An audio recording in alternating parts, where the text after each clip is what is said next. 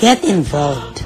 In Heart Ministries exists to lead people worldwide into a growing relationship with Lord Jesus Christ and to strengthen the local church.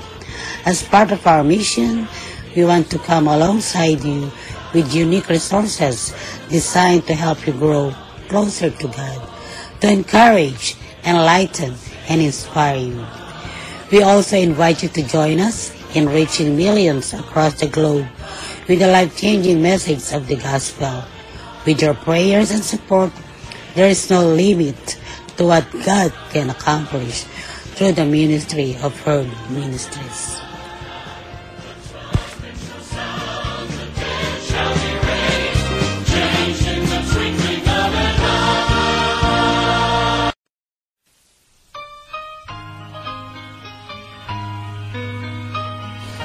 Morning to everyone. This is your kababayan, Kuya Roland in Herd Ministries Podcast Radio.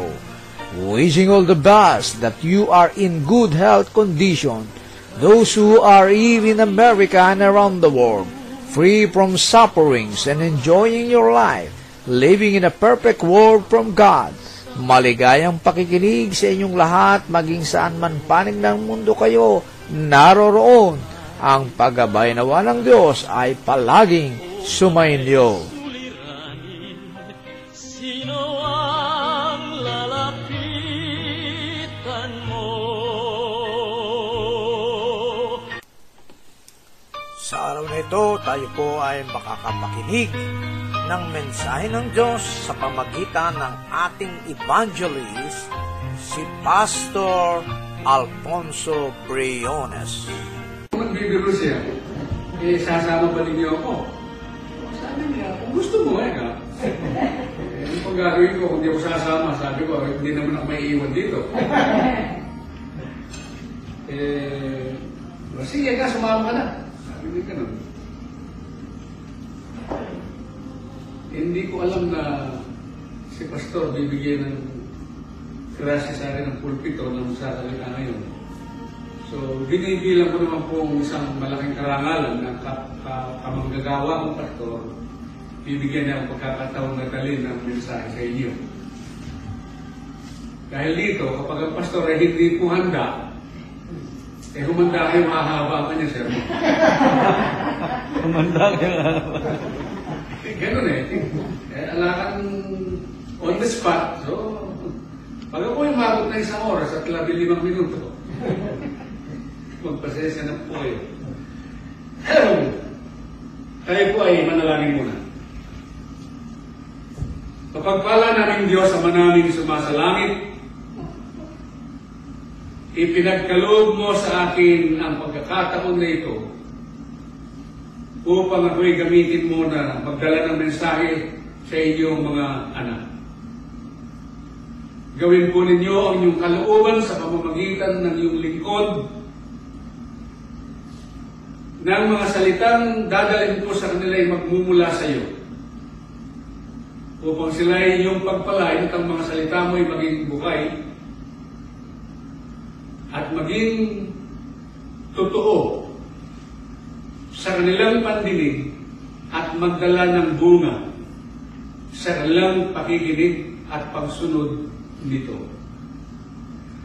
Malwalhati ka nawa, O Diyos, sa aking pagsasalita at makita ng iyong mga anak ang ibig mong ipagawa sa kanila bilang mananampalataya, miyembro ng iyong iglesia. Ito po ang aking dalangin sa pangalan ni Yeso Kristo, ng aming Panginoon. Amen. Meron po akong tatlong bagay na dadalhin sa inyo na pinakamalaking katangian na makikita natin sa unang iglesia ng unang panahon. Eh, tatawagin ko itong The United Church of Christ in Jerusalem. Eh, talaga po ito, united ito. Eh, yung mga Methodista, tatlong bahagi, hindi pa nagkakaisa. Milya Milit, eh, merong ang, a, ang, ang, ano ito? Iglesia Methodista, at saka yung original na Methodista. Hindi. Mabuti pa yung UCCP, United eh. Oh, At saka yung mga UCCP, eh, may Kristo, yung mga Methodista wala. Methodist Church, Yemelit Church, ah, ang Iglesia Methodista. Anong Kristo eh? Yung UCCP, United Church of Christ. May Kristo sila, kaya wala. So ito po, the United Church of Christ in Jerusalem. Meron pong malaking tatlong katangian kung bakit matagumpay ang iglesia na yun. Ang unang katangian nila, they were praying together. United po sila kasi. Pangalawa, they were witnessing together. Kaya mabunga sila. Pangatlo, they were giving together. Kaya matagumpay ang kanilang misyon. Hindi po kumupas. At ang kanilang pangangaral umabot hanggang sa dulo ng daigdig nakarating sa Pilipinas. Una po, tatanungin ko kayo, ano ang kauna-unahang ginawa ng Panginoon bago nagpasimula sa kanyang ministeryo? Nanalangin. 40 days. Panalangin saan? Ko. Meron eh. 40 days and 40 nights. 40 days and 40 nights in the mountain. In the wilderness. Saan, saan? Wilderness. Sa panggulang mali. Nag-Gethsemane po. Ay, hindi po! Ano na yun? Panghuli na yun, kapatid. Magtatapos ng ministry niya noon. Yun ang kanyang last. Oh. Sa pangmaling hula. Altisama ako. So, tingnan niyo sa Luke chapter 3, verse 21 or 22. Tingnan niyo, tingnan niyo. Luke, kung meron Biblia dyan. Luke chapter 3. Uy, kung mga hindi, hindi kayo sila nag-aaral ng wala kayo sa Sunday school siguro. Hindi turo yan. Katolik po ako eh. Ah, sige, pagkabasa ko din. Po? Luke chapter 3, verse 22 siguro. Lakas mo lang. Ah, and the Holy Spirit descended upon him in bodily form. Ah, 21, siguro, 21. Now, now when all the were baptized, Jesus was also baptized, and while he was praying, heaven was Ayun. And all the people were baptized. And when Jesus was being baptized, he prayed. That was the first thing he did. And when he was praying, the, the heaven opens and the Holy Spirit descended upon him. Tila baga yung ang susi ng panalangin, ang pagbubukas ay, ay ang susi ng bubuksan o pagbawa. Ang susi sa pagbababa ng banal na Espiritu ay yung panalangin. Ganun. So, pagkatapos na pagkatapos ng panalangin na yun, chapter 4, he went to the wilderness led by the Holy Spirit and he prayed 40 days and 40 nights in the wilderness. Mantak mo kapatid, 40 days and 40 nights. Anak ng Diyos, Diyos na totoo, na nagkatawang tao, hindi niya inalintana, hindi niya binilang ng maliit na bagay ang pananalang. He was sinless, perfect Son of God. And yet, He spent 40 days and 40 nights in prayer. Ganun po katindi ang paniwala ng Panginoon sa panalangin. At lahat ng kanyang ginawa, hindi siya nagawa kundi sa pananalangin. Puro panalangin. At siya'y nabayubay sa krus na nananalangin at namatay siyang nananalangin. Father, into thy hand, I commend my spirit. Yung bundok ng Kalbaryo, hindi po lugar ng panalangin at hindi rin po panahon ng pananalangin. Pero nanalangin siya doon sa gitna ng mainit na araw na tumatalaktak ang kanyang pawis, ang kanyang panalangin sa krus ng Kalbaryo. Yung kanyang mission, hindi niya nakalimutan. He was very much conscious, praying for the salvation of the lost. Ang kahuli-huligan niyang paalam. Ano ang kanyang huling paalam? Hmm? Oh, magmula uling po. Pata, ang huling paalam. Sinisal ko, nung mag, yung pat, ang tawag nila, Adios Patre Adorada. No, kanina nagpaalam si Rizal, nung siya po ay umalis. Kay Josephine. Asawa. Kanina. Nakita sa Diyos sa Pilipinas. Sa Pilipinas. Wala sabi ng huling paalam. O, kay huling. Yun ang huling paalam. Eh, huling. O, si Jesus, anong kanyang huling paalam? Chapter 24, Luke, 69. Tingnan mo kapatid. At uh, pat- papatuloy na ako. Tawag na. Luke 24, 59, 59 siguro, hindi 69. 59, tingnan mo.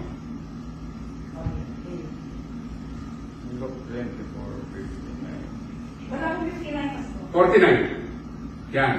Siguro. Nakasan pa. Sa Tagalog, O sige. Tandaan ninyo, isusugo ko kayo ko sa inyo ang ipinangako ng aking ama. Kaya't huwag kayong aalis sa Jerusalem hanggat hindi kayo napagkakalooban ng kapangyarihan mula sa langit. Okay. Do not leave Jerusalem until you are endowed with power. Okay. Now, mga kapatid, pagmasdan ninyo, nagpasimula sa panalangin, nagtapos ang kanyang ministry sa panalangin. Ang huling bilin ay yung manalangin. Ganun po katindi ang halaga ng panalangin sa kongregasyon.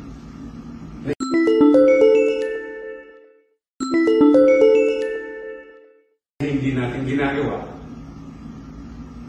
kaya hindi tayo mabunga. Huwag yung daramdamin mga kapatid. Hindi po insulto ito. Kahinaan natin.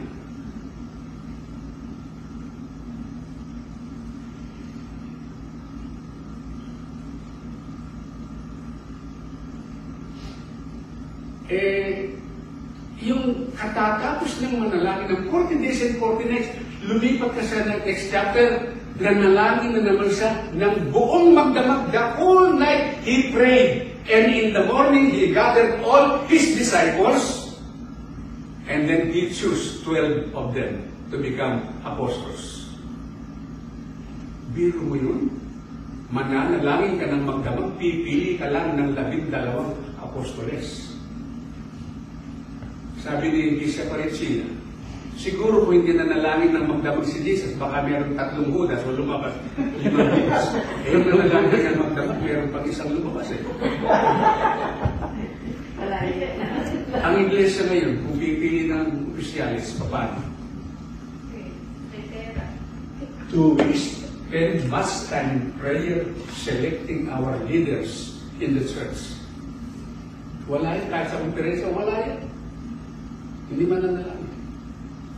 Ang titignan nila yung kalidad ng person. Ah, oh, bugado yan, eh, gawin natin sermon niya. Doktor yan, eh, gawin natin. Etc. Yung, yung, yung, hindi nila iniisip yung quality ng leader. You know, the church is a living organism.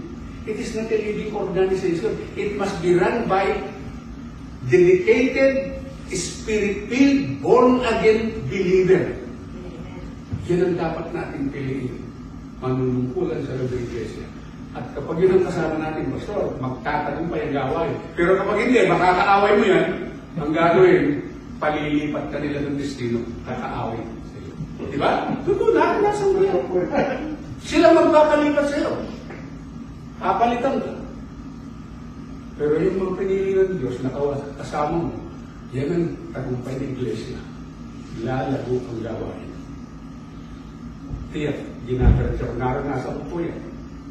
Hindi ako nangyayabang. Testimony ito kanina. Ang ganda ng mga testimony ninyo. Nung dali nila, galing ako sa Taytay, katasanak din nila sa Taytay. Naku, yung mga oligarch doon na sinasabing may ari ng simbahan. Binati ko si Pastor Pierre, hindi ko po pinasin yun. Alam kong ganun talaga ng ministry. Eh, nakuha sa panalangin, pag-ayuno, napalitan po sila. Nawalan sila ng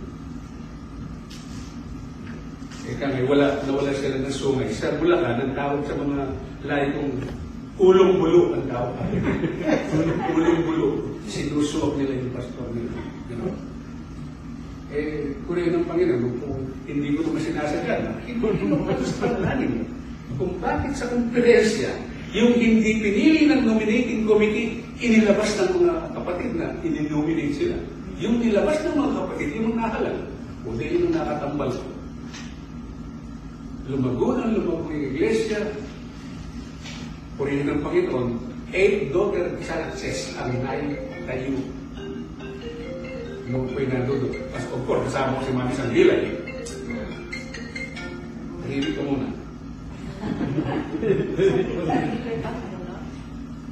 65 ang nagpastor ko.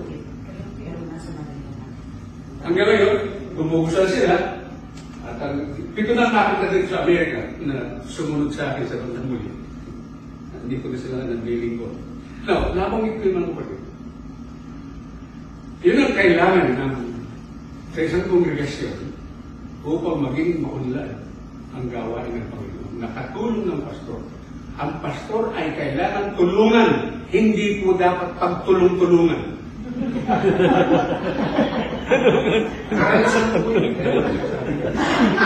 Eh, ginagawa mo like, pinagtutulong-tulungan. Imbes na tulungan ng pastor, pinagtutulong-tulungan. Kaya sa lagi ba? Ang kawawa pastor, kung gano'n lang. Eh, iba, nakakakong mga matiskino doon sa mga kilalang iglesia may mga mga malalaking tao. Diyos sa lupa. Pero ganun po. So, ngayon, ang kauna-unahan pong ginawa ng mga at- disipulo, ano? Bago sila nag-mission. The first thing they did, before they went to the mission, anong ginawa nila? Madalangin. Nanalangin. Tama po yan. Kasi, kay Matthew, ganito kay Matthew, oh, eto, natanggap na niyo yung theological diploma ninyo. Go and preach the gospel. Ganon din si Mark, go and preach the gospel to every creature. Pero kay Luke, sabi niya, hindi, kailangan pa rin ng isang diploma. Hindi eka theological diploma. Ang kailangan ng diploma, yung neological diploma. Loma. K-N-E-E, neological. Eh, K-N-E-E, ni.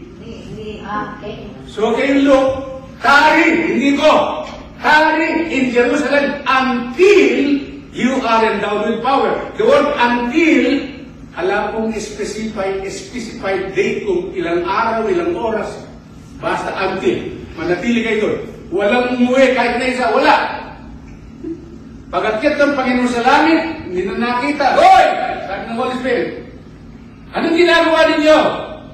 Sabi ng kasulatan, they traveled back to Jerusalem, one day walk, and tuloy-tuloy po sila doon sa upper room. Walang umuwi sa Galilea. They are all Galileans, pero walang umuwi. Pakibasa mo rin kapatid. Acts chapter 1 verse 14. Pakinggan ninyo.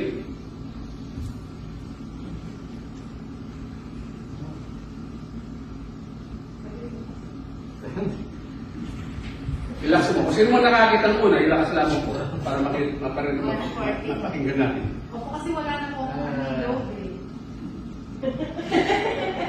Chapter, chapter. Chapter 1, verse 14. Anong ginawa nila? Ah, ito po sa Tagalog. Lagi silang nagsasama-sama. Ayun, lagi silang nagsasama-sama sa panalangin. Tuloy. Tuloy mo. Lagi silang nagsasama sa pananalangin. Kasama ang mga babae at si Maria na ina ni Jesus. Gayun din ang mga kapatid ni Jesus. Okay, ilan ang mga tao na yan sa verse 15? Nakalipas ang ilang araw nang mag, nagkakatipon ang may sandaat limang Okay, sa kapatid, limampo, no? 120. Now, look at this sa Nagkakatipon sila 120 in one word, in one place, chapter 2, verse 1. Basahin mo. chapter 2. Acts 2, verse 1. Ay, mabagal ito ang aking cellphone. chapter 2, verse 1. Oh, chapter 2 ulo. Two, Nagkakatipon Acts silang 2. lahat sa isang lugar. nang sumapit ang araw ng Pentecostes. Ayun mga kapatid, saan sila? They were sitting together in one place, in one accord, praying together, and as they prayed. Now, how many days did they pray? Oh, marami tayong Bible trivia, no? How many days they prayed in the upper room? Nakita ko yun nung ako'y magpunta noong 1987, yung upper room. Ah, sige. Ilang araw? Okay, pasangin na naman. On the day of Pentecost, Pente means 50. On the 50th day, so 40 days pumakit ang ating Panginoon sa Kristo, on the 50th day, the Holy Spirit descended. Dahil yung susi ng samasamang panalangin, bumaba ang banal na Espiritu na ipinangako at itong mga alagad niyang iniwanan, napuspos sila ng banal na Espiritu. At nung mapuspos sila ng banal na Espiritu, ang ginawa nila, lumabas sa syudad, ang sabi ng kasulatan, we hear them speaking the wonderful acts of God in our own tongue. So kanina, they were praying together, and then after praying together, yung prayer nila, they went out in order to give action to their prayer. Ano sa, ano sa palagay ko kaya yung laman ng panalangin nila? Come on. Ano kaya nilalaman ng kanilang panalangin? For 10 days, 120 believers gathered in prayer for 10 days. Anong mangyayari? Pinagkaloob sa kanila ang Espiritu Santo. No prayer, no power. Less prayer, less power. More prayer, more power! Napuspos sila ng banal na Espiritu at nagsalita sila ng iba't ibang wika. Bakit ang iba't ibang wika? Kasi sabi kasi utos, in, to every creature. Preach the gospel to every creature. And the city of Jerusalem is a multi, multilingual city. Sa araw ng Pentecostes, nagdatingan ang nanggaling sa diaspora, nagkatipon-tipon sila sapagkat ang Pentecost ay isang malaking okasyon ng mga Hudyo na dinadaluhan ng gagaling sa iba't ibang lugar. So, the spoken language during the time was 22. Pero nabanggit yan, labing apat lamang. So, the Holy Spirit gave them the power to speak in unknown tongues because they were commissioned to preach the gospel to every creature. Kaya ang bawat isang nandoon, napakinggan nila ang Ebanghelyo sa pagpapatutuo, sa pagsaksi ng lahat ng miyembro na napuno ng banal na Espiritu. We hear them, the wonderful acts of God in our own tongue. And what was the result? The Bible says, and 3,000 were added to them that day. Could you imagine? When we witness together in public, mangyayari po. Nadagdag sa kanila. Hindi po si Pedro. Si Pedro, nung nagtatanungan nito mga, ano itong ibig sabihin? Ano ibig sabihin dito? Hindi nila alam kung anong ibig sabihin ng nangyayari. At napunta, oh, ikaw, hindi pa sila. Mga lasing yan. Sabi nila, ah, doon lang tumindig si Pedro. Kasi si Pedro, kimi. Dahil ilang araw lang, dininay si Jesus ng tatlong beses. Paano kang mangangaral sa dininay mo siya ng tatlong beses? The same crowd. The same crowd. Doon na siya tumindig at ang mga kasama niyang labing isa. Mga kababayan taga Judea at mga Jerusalem, makinig kayo sa aking mensahe. Hindi lasing ang mga taong yan. Ah, hindi niya sinabing, hindi kami lasing. Sino yung mga tao yan? Yung converted ni Jesus.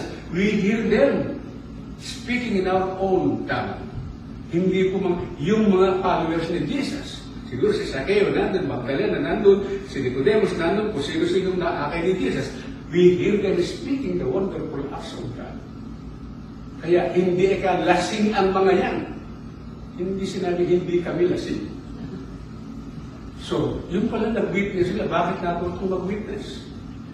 Yung naranasan nila kay Jesus, sinabi lahat doon.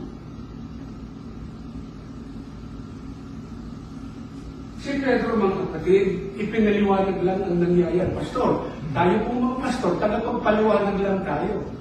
Nag-aalaga, nag-aalaga tayo ng tupa, pati yung mga anak ng tupa. Nagpapakain tayo ng tupa. tupa ang mga anak, hindi tayo. Mga tupa ang nanganganak. Nagpapaliwanag lang tayo. Tuturo tayo. Kaya pag hindi mo tinulong mag-evangelist sa mga miyembro mo, wala. Puro bakante ang upuan. Hindi po lalabot ang iglesia. Hindi marunong mag-witness. Kanina, ang ganda ng testimony ninyo. Simple lamang. Pag sinabi mo yung ginawa ni Jesus sa buhay mo, eh, makikinig naman yung tao. Kung nadagdag tatlong libo, pa, tatlong libo. Ganito. Bigyan ko na halimbawa para ma- maintindihan ninyo. Sa isang lugar, ganitong iglesia, nasusunog. Sigaw ng bayan, Har! Har! Nagdatingan ng mga tao, sumaklolo. Niluso ng simbahan, nagdala ng balde ng tubig, timba ng tubig, mga vlogger, napatay nila yung sunog. Nung mamatay ang sunog, nagtaka yung pastor. Eh, bakit kayo pa ang unang sumaklolo? Eh kayo ang dating umuuyam sa amin at nanunukso ng babato. Ba't kayo ay dumating para tulungan kami? Ah, sumagot sila ng ganito. Reverend, this is the first time we saw your church on fire. this is the first time we saw your church on fire. If every believer, if every Yemenite will be on fire for Jesus, even those living surrounding here will join us. Pag na-predict nila wonderful acts of God in your life. They pray together and they witness together. Nagbunga ng tatlong libong kaluluwa. Nadagdag doon. At yung nadagdag na yun, ang sabi ng kasulatan, they that gladly received the word were baptized. Chapter 2, anak, basahin mo. Acts chapter 2, verse 42. Magkaroon ng 40, 41 to 42 para na makuha natin ng context. 41 to 40. Chapter 2. Acts. 41. Kaya ang mga tumanggap sa sinabi niya ay nagpapabautismo at nagdag, nadagdagan ang mga alagad ng may tatlong libong katao ang araw na yun. Nanatili sila sa itinuro ng mga apostol Nanatili? sa pagsasama-sama bilang magkakapatid sa pagbirat-piraso ng tinapay at sa pananalangin. Ayun, salamat mga kapatid. In other words, yung inutos ng Panginoon sa kanila ay ginawa. Sabi ng Commission, teaching them to observe all things whatsoever I have commanded you. Hindi sila tumigil ng makumberte tatlong libo. Hindi sila pinabayaan. Itong bagong kumbertido, they made them disciples. Tayo kumbertido lang, wala mga disciples, kahit sa, kahit na sa title, hindi magbigay. Hindi pa, sa, hindi pa naging disipulo kasi, nakumberti lang. Yung teaching them to observe all things, they continued steadfastly in the apostles' teaching. Hindi po sila nanatili sa kanilang pastor. Nanatili sila sa itinuro ng pastor. Natanin sa kanilang puso. In other words, they were saturated with the Word of God. And because they were saturated with the Word of God, when the challenge came, again, nagsama-sama na naman sila ka yung kanilang ari-arian, lupa, bahay, pinagbili nila. At inilagay yung pinagbilan sa paanan ng Messiah. They were giving together. Ngayon, ang tanong, eh bakit naman napakadali nilang magbigay? Kailan lang sila, ilang araw lang sila nakumberte. Eh tayo pumunti ng buhok natin, hindi pa natin may bigay yung tayo. Buti na Kasi nakumberte lang tayo. Okay, baka hindi pa nakumberte. Baka nakumbinsi sila. Marami miyembro kumbinsi ito, pero hindi kumbertido. Totoo yan. Kanina may pinag-uusapan kami ni kapatid na Rebecca. ano, Lisi Sukampo. Rebecca. Rebecca. Oh. Eh, yung ba namang miyembro ko sa NAX, na anak ni Mrs. Ampel, yung kamukha niya ng Japonesa. Eh, Japonesa na tuto, hindi pa pala kong Pilipino. Japonesa na yun, ha? Nag-graduate na. Eh, nung dumating si Barry Moore na evangelist ng Canada, isa ako sa mga lecturer nun sa follow-up court. Dumalo siya ron. Nag-training din siya. Eh, nung magbigay ng altar call, yung evangelist, lumapit siya. Akala ko ikaw lalapit ako para mag-counsel. Ako yung lumapit po para tanggapin si Jesus Christ. Hindi ko naman natanggap yun. Yun, Japanese yun. Kaya doon lang siya nakumberte. Marami tayong ganun na kumbinsido, hindi kumbirtido. Ngayon, so itong mga ito, because they were taught, kasi they were taught, they were saturated with the Word of God, at nagsama-sama sila, yung kanilang pinagbilhan, inilagay. Pero magbenta ka ng lupa. Eh, eh tithes lamang nag-uusap. Eh, Magkakahirap pa tayo, tayo lagi na lang fundraising, fundraising, fundraising, fundraising. Bibili lang ng plan, kaya ano, fundraising. Pwede naman i-donate ng isang tao yun eh. Kaya yung tayo kanya, walang ko, they are money people. Eh, kaya pinatay ko sa hindi ko kinonsinti ang fundraising milyon ang pinagawa namin na building. Hindi ko po kinonsinti. Ayoko na mag-fundraising. Galit sila sa akin. Yung mayabang ng Pilipin, kapangan niya. Sige, pagbigyan natin na ng mapahiya sila. Sabi ko, sinabi sa pulpito, sabi ng Panginoon, ang maniwala hindi mapapahiya! Sinabi ko sa pulpito yun. Natapos yung 3-story building na 3.5 million, walang fundraising. Oh. Ang plano na 3 years na matatapos. Eh, 1 year lang. at hindi- Wala pang 1 year natapos. Hindi yung milagro ng Panginoon. Eh, naturoan kasi silang magkaloob. Kaya, nangyari. Ganun po yung sa Acts of the Paul. Kaya, ang sikreto doon sabi, they that gladly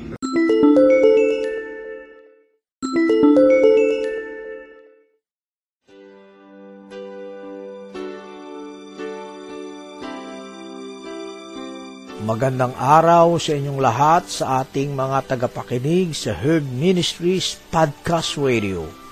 Ito po ang inyong lingkod, si Kuya Roland, ang Executive Director ng Herd Ministries.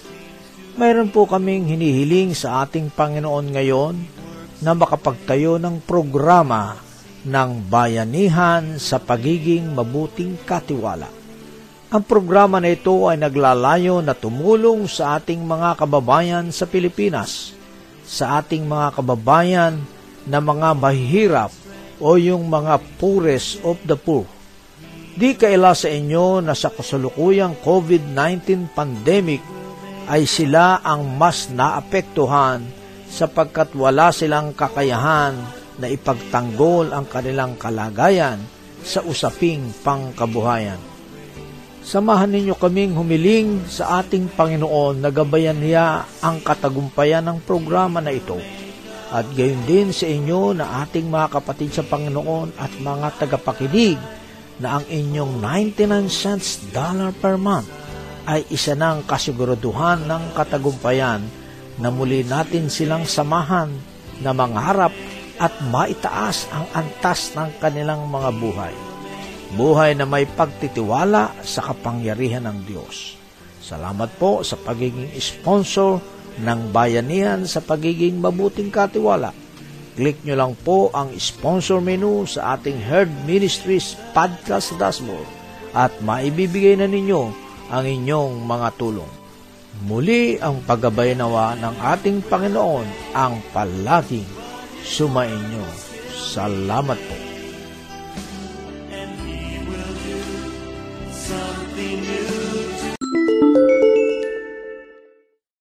Received the word were baptized. Pakibasa nga, huli na ito, matatawa na tayo. Ah, Luke, ano naman, Mark chapter 6, verse 20. Meron akong point dyan para maintindihan niyo.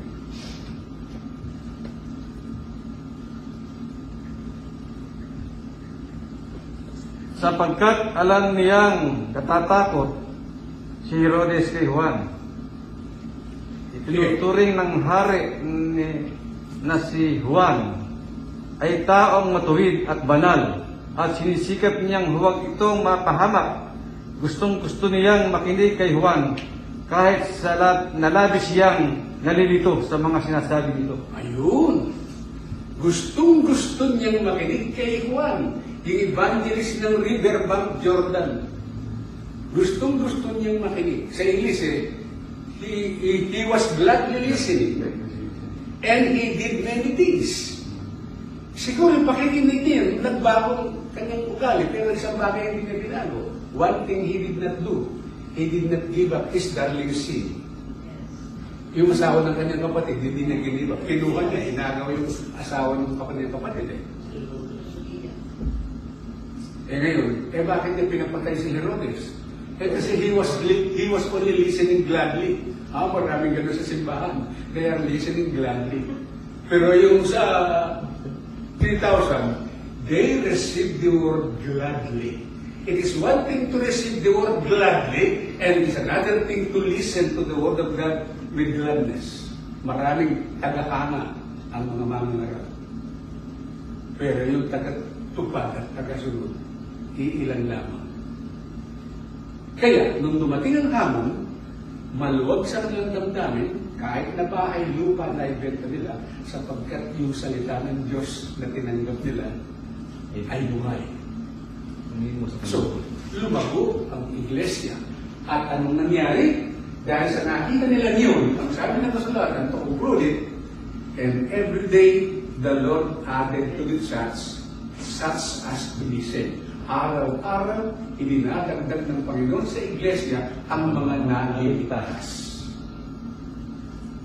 Kasi yung panalangin nila doon sa upper room ay katulad ng panalangin ni Pablo.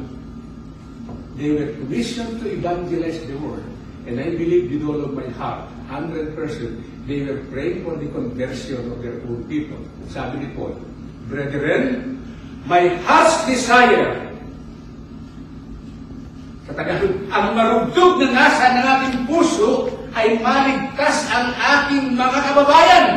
I bear them record. They have the seal of God, but not according to knowledge. So yun ang daing ng panalangin nila. My heart's desire and prayer to God is the conversion of my kababayan.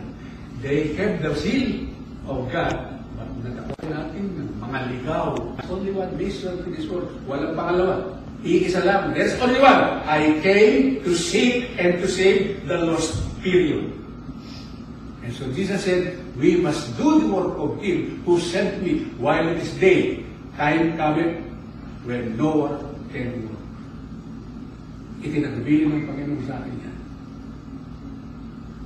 Ngayon, mga kapatid, gusto ba niyang mapuno ito?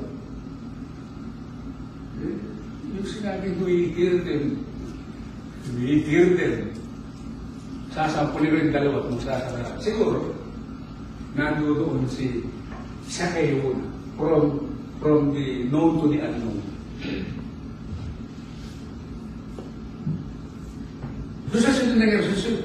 Mga kababayan, kilala ninyo ako kung sino ako. Ako ang hepe ng mananingil ng bridge. Ako ang hepe ng BIR. Kilala ninyo ako. Nagpupunta kayo sa akin, dinadaya natin yung libro. At binubulsa naman namin yung pera. Ganun po ang aming hanap buhay. Kami mga publikano, kami mga mananingil ng bridge. Kaya galit kayo sa amin. Pero, isang araw nung matang ko muli, Jesus! Kasi yung ating mga ka-accountant, pagkatapos na nakakonverte ni John the Baptist sa River Jordan, nang sila magbalik sa akin, ipinagpatutuo sila, sinabi nila kung anong nangyari sa kanilang buhay. Minanmanan ko kanilang buhay, nakita ko ang kanilang pagbabago, nakukonsyensya ako, tuloy ako sa mga kamumulikat, sila naman ay nagkago na. Hindi mapalagay ko ang aking sarili. Nang mabalitaan kong dadaan si Jesus sa Jericho, iniwanan ko ang aking opisina, tumakbo ako, nagipagsiksikan ako sa maraming tao, pero dahil sa kaliit ako hindi ako makakita. Seryoso ako sa aking damdamin, ako'y tumakbo, makita ko sa puno ng Sigomoro, para makita ko siya kung sino siya. At nang makita ko ay kahit nagtaka ako mula sa main road, nagpunta sa sidewalk, mula sa sidewalk, nagpunta sa puno na si Comoro. Sabi, sakay, ba, kilala niya, kilala ang pangalan ko. Bumaba ka, magpadali ka. Ako'y tutuloy sa bahay. Dali-dali po akong bumaba sa kanya at tinanggap ko siyang tuwang-tuwa. Ah, dinala sa bahay ko. Pagdating po sa bahay, ang sabi ko, Panginoon, kalahati ng kayamanan ko, one half of my wealth, I am giving it to the poor. And if I defraud one, I am going to restore it fourfold. Wow! Beautiful conversion. He was converted, he was transformed from thievery to philanthropy. What a wonderful change in his life. Power of the message. Yan po nangyari sa akin. Mga kababayan, nakita ko yung Jesus, manampalataya kayo. Siya ang Mesya, siya ang Kristo, siya ang pinangakong manunubos. Nakita ko siya mapakyat sa langit, manampalataya kayo sa Kanya. We hear them, the wonderful acts of God in our own time. Beautiful testimony. Marami sila mga kapatid. A- aabot tayo ng umaga pag inisa-isa ko yun. Isa na si Maria Magdalena. Siguro lolo-gulo yung si Maria Magdalena. Mga kababayan, hindi ako nararapat dito, pero nais ko ipahayag sa inyo, ako po'y kahiya-hiya po ang aking hanap buhay. Lihim ang aking hanap buhay. At ako po'y tinatagyan ng lipunan, hindi ko po alam kung anong nangyari. Yan mga eskrib at mga pariseo, nahuli nila ako sa. At nung mahuli ako sa akto, ako'y kinalagkan nila at isinalya ako sa paanan ng bakit o lalaking hindi ko kilala. Narinig po sabi nila, ang sabi ng Autos and Merchants, babatuhin ang babae ito hanggang sa mamamatay. Anong sasabihin mo? Dinig na dinig ko po yun. Bigla po akong yumukong gano'n. Baka ako'y paulanin ng bato. Pero kahit ako sumulat siya, hindi ko naman naintindihan yung sulat. Tumindig po siyang dahan-dahan at sinabi niya, ang sino mang walang kasalanan sa inyo, siya ang unang bumato. Natakot po ako. Narinig ko na lang yung mga bato, isa-isang bumagsak. At nag-alisan mula sa kanilang leader hanggang sa maliit. Naiwan po kami mag-isa. Ang sabi sa akin ng mga ng lalaki, Hinawakan niya ako na hindi ako dapat hawakan ng maestriba. Babae, naasaan ang umuusga sa iyo. Wala po, Panginoon. Tumayo ka. Hindi kita hinahatulan. Huwag ka nang magkasala muli. Mga kababayan, nang sabihin sa akin Diyos, parang merong mabigat na kasal na bumagsak. At nawala sa aking balikat ako'y tuwang-tuwa. Naramdaman ko ang pagpapatawad ng Panginoon Jesus. Mula po noon ako'y nakitapat sa Kanya. Hanggang sa pagkapako niya sa krus, lalo na nanonood ako, tinitingnan ko ang kanyang paghihirap. Hanggang sa ililing kasama ko sa libingan ni, ni, ni, ni Jose Remati at ni, brother Nicodemus. Nandiyan po sila kasama ko naglibing. Kaya po yung madaling araw na, kauna-unahan ko nagpunta sa libingan. Hindi ko na po siya nakita, bakante libing. Nabuhay siya Kristo, ang anak ng Diyos na pinako natin sa krus. Manampalataya kayo sa Kanya. Siya'y buhay. Buhay siya, nabuhay siya. Nakita kong umakyat sa langit. Sinong hindi makukumbinsi sa ganung patotoo? We hear them speaking the wonderful acts of God. Eh siguro kung buhay si Magdalena ngayon, idadaan niya sa awit ang kanyang patotoo. Gagayahin ko si Pastor, gusto ko maawit ito eh. Ang kanyang awit na yun ganito. Shackled by a heavy burden, need the load of guilt and shame. But the hand of Jesus touched me, and now I am no longer the same. Since I met this blessed Savior, since He cleansed and made me whole, I will never cease to praise Him and shout it to eternity roll. Sing it to me. He touched me, oh, He touched me,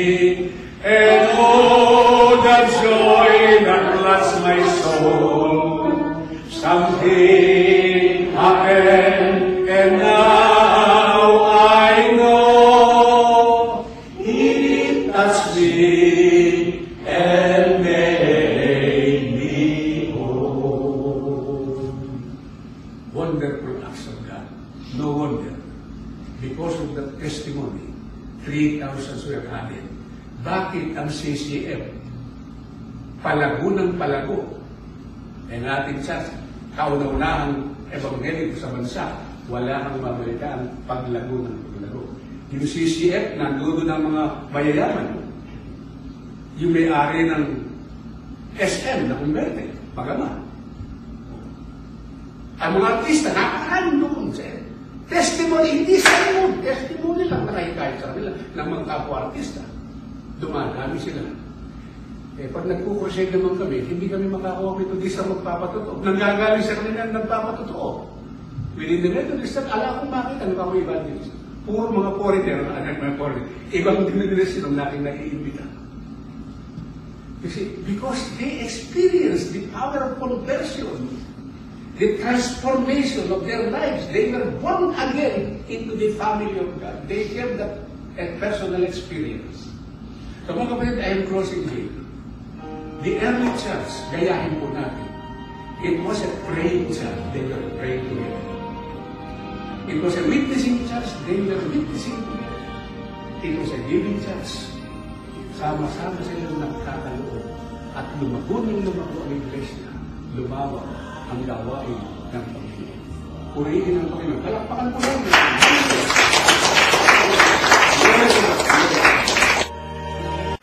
Maraming salamat sa inyong patuloy na pagsubaybay dito sa Herd Ministries Podcast Radio.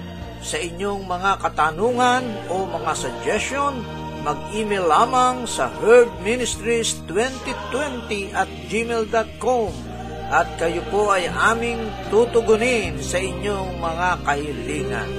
Ang pagpapala nawa ng Diyos ang palaging sumainyo.